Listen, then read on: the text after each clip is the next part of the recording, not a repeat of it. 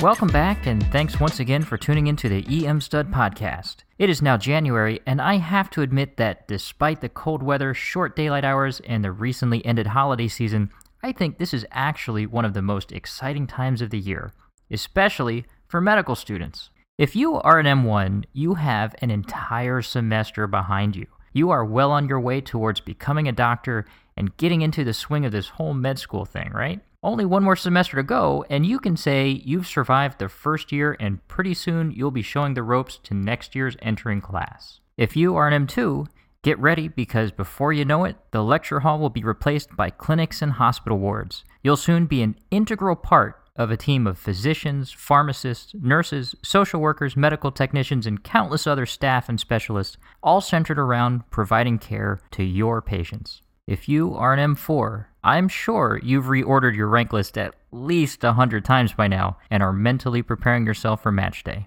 After that, it'll be on to graduation and the start of your career as a physician. And finally, the M3s. Oh, the perpetually exhausted, hungry, post-call M3s, who probably aren't even listening to this podcast because they're too busy rounding or studying or catching up on a few hours of sleep. But this episode is for you. The good news for all you M3s is that by now you're getting over the hump of what is likely the best and maybe worst year of medical school. It's the best because you are no doubt learning, experiencing awesome things, getting to feel what it's like to really be a doctor. And at the same time, it's the worst, maybe, because the hours, the expectations, changing services just when you're starting to get the hang of the one you're on can certainly be stressful. But hopefully as you progress throughout this year, you've discovered that medicine isn't just about asking histories, doing physical exams, ordering tests, and following up on the results. It's also about making decisions.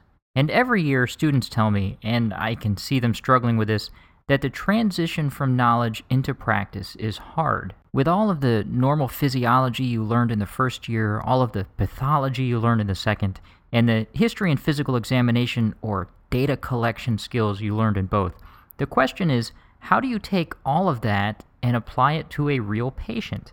How do you know what's relevant, what's not, and what the right thing to do is? This translational issue is particularly relevant in emergency medicine, where taking raw data and somehow synthesizing it into a working diagnosis and treatment plan, something called medical decision-making or problem-solving or clinical reasoning, is at the core of what we do. A few episodes back, I talked briefly about the undifferentiated patient and working in the gray zone, an idea that making judgment calls is a critical skill for emergency physicians. This is inherently the case because we work in a world where there are no absolutes, no perfect tests or diagnoses, and no perfect treatments that come without risk. And at the time, I didn't yet want to dive too deep into what tools or strategies we use to make these judgment calls. Instead, I just wanted these concepts to percolate with you for a bit. But now let's dig a little deeper into medical decision-making strategies and how to translate knowledge into clinical practice. To best understand the approach to clinical reasoning or problem solving, let's think of a case. Say you're working in the emergency department and your attending assigns you to go check out a new patient with shortness of breath. And let's just say she's a 55-year-old lady. With a novice medical student, say an M1 early on, the encounter might go in a very linear fashion, starting first with the chief complaint. Once the chief complaint is established, then the history of present illness is obtained, including questions such as the classic OPQRST elements, onset, provocation, quality or quantity, radiation, severity, timing. Then a review of systems. Are you fatigued? Have you been losing weight? Do you have any rashes? Are you feeling depressed? And so on and so forth. Next, past medical history, past surgical history, family history, social history, medications, allergies, immunizations. Then onto vital signs like blood pressure, heart rate, respiratory rate, temperature, oxygen saturation, and the oh-so-important pain scale. And finally, head-to-toe physical examination, from general impression to lymphatics and psychiatric assessment. Phew. Now look, depending on your stage of training or where you work, this may seem like a perfectly reasonable way to approach each patient encounter. It's logical, it's systematic, it's both exhaustive and exhausting, and it takes forever. And in emergency medicine, time may not allow for such a thorough evaluation, and even if it does, Now you're left with pages and pages of things you wrote down, and now you have to go back through it all and do what exactly? Figure out how to put it back together in some way to give you a reasonable differential? It is no wonder students have a hard time with this traditional method, and it seems like the longer a student spends in the room talking to a patient, the more likely he or she will be confused after presenting, not knowing what's relevant and what's not, or being unable to pick out the central problem makes it impossible to really come up with a solid impression and plan. So instead, a strategy called the hypothetico-deductive method may be more helpful, and probably you're already doing this. Before you see the patient but already know that she's here for shortness of breath, run through a differential in your mind. Maybe it's pneumonia. Maybe it's congestive heart failure. Maybe it's a PE. Now, when you're asking your questions, instead of randomly collecting data, you are challenging your hypotheses. Questions like, are you coughing up blood? Is one of your legs more swollen and painful than the other? Are you unable to breathe more when you're lying flat? These types of inquiries help you sort out your differential in a much more efficient way than questions like, so how do you feel? Or pretty much anything on a scale of 1 to 10. So maybe now, after testing your hypotheses, which you do even further with a focused physical exam looking for abnormal lung sounds, JVD, unilateral leg edema, you can narrow down what you think is going on into a manageable list of possibilities, and then sort out what confirmatory tests you may need. There are other cognitive strategies for evaluating patients and making decisions in addition to the exhaustive method and the hypothetico-deductive method, and we'll get to them in a bit.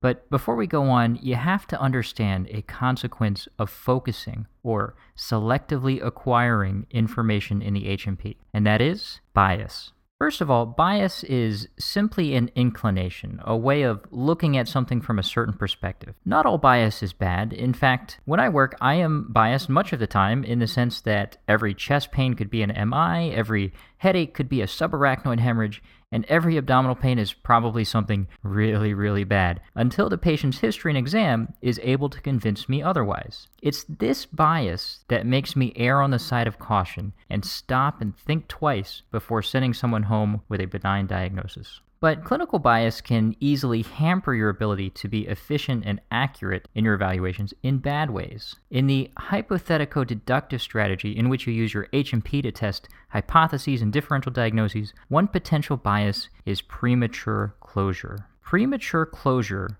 occurs when all of a sudden the elements start to favor one of your hypotheses. Say our 55-year-old patient admitted that she had CHF and she had in fact been out of her diuretic and she's noticed her legs swell recently. At some point, if you're not careful, you may make up your mind, perhaps subconsciously, that this is definitely CHF. You're going to walk out of that room smiling, knowing you've hit the nail on the head, planning how you're going to give her some Lasix and follow her urine output without even stopping to think that maybe this is actually a silent MI.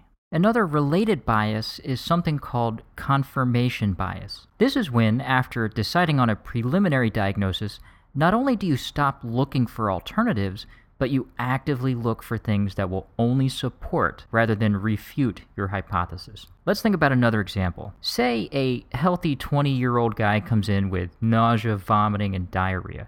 He just spent the afternoon at a picnic, and maybe he ate something that disagreed with him. You've already committed the first error of premature closure, deciding that he has gastroenteritis, and now you're about to commit another. Hey man, what'd you eat? Oh, tuna salad? Yuck.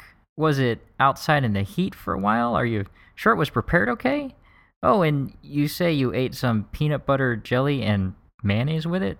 Tell you what, we'll give you some IV fluids and some nausea medicine. Check on you in a bit. This is confirmation bias, proceeding along a line of questions with the equivalent of tunnel vision that only convinces you more that gastroenteritis it is. So when I hear these presentations from students or residents or maybe even the triage nurse, I have to admit, this is when things get fun for me, because then I get to become the devil's advocate. In order to counteract premature closure and confirmation bias when I'm evaluating the patient, I say to myself, there is no way this is gastroenteritis. Has anyone else been sick? No? Have you been traveling outside the country recently? Any scrotal pain or swelling or blood in your urine?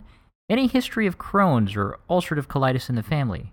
And are you sure you really aren't hurting right here in your right lower quadrant? Let's go back to our first patient, the 55-year-old lady with shortness of breath who forgot to take her Lasix today, and you are so convinced she has a CHF exacerbation that you looked up the pathophys and treatment of CHF and can detail exactly what you're going to do for her today, tomorrow, and a 2-week follow-up.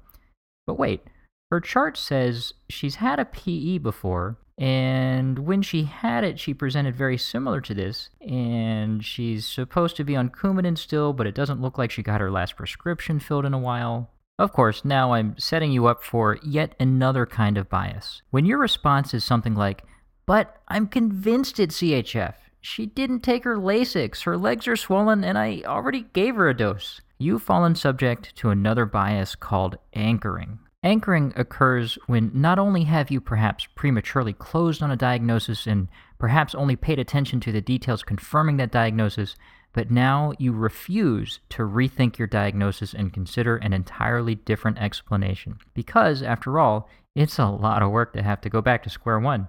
Now, I don't mean to suggest that only medical students fall victim to bias. It happens to all of us, and in some cases, occurs more frequently in people who have more experience and are more prone to become overconfident. But for the three forms of biases I just talked about, premature closure, confirmation, and anchoring biases, the way to avoid them is to keep an open mind. Constantly ask yourself, well, what if I'm wrong? What if I'm missing something? Being aware of your knowledge limitations and the potential pitfalls of your own thought processes is something called metacognition. And using metacognition is an incredibly useful tool to keep your medical decision-making honest and on track. All right, so I know what you're thinking, maybe.